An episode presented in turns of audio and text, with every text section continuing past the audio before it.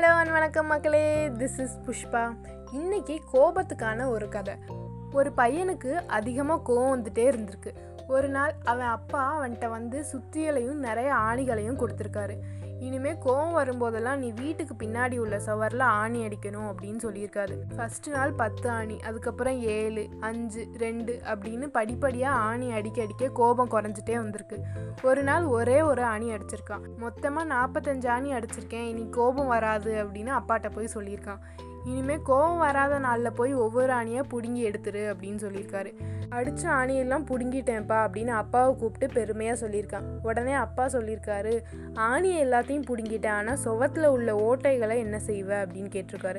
உன்னோட கோபமும் இதே மாதிரி தான் பலரையும் காயப்படுத்தியிருக்கும் இல்லையா? அப்படின்னு சொல்லியிருக்காரு. அந்த பையன் என்ன சொல்லன்னு தெரியாமல் தலை குனிஞ்சிருக்கான். நம்மளுடைய கோபத்தால் மற்றவங்களை யாரையுமே காயப்படுத்திடக்கூடாது.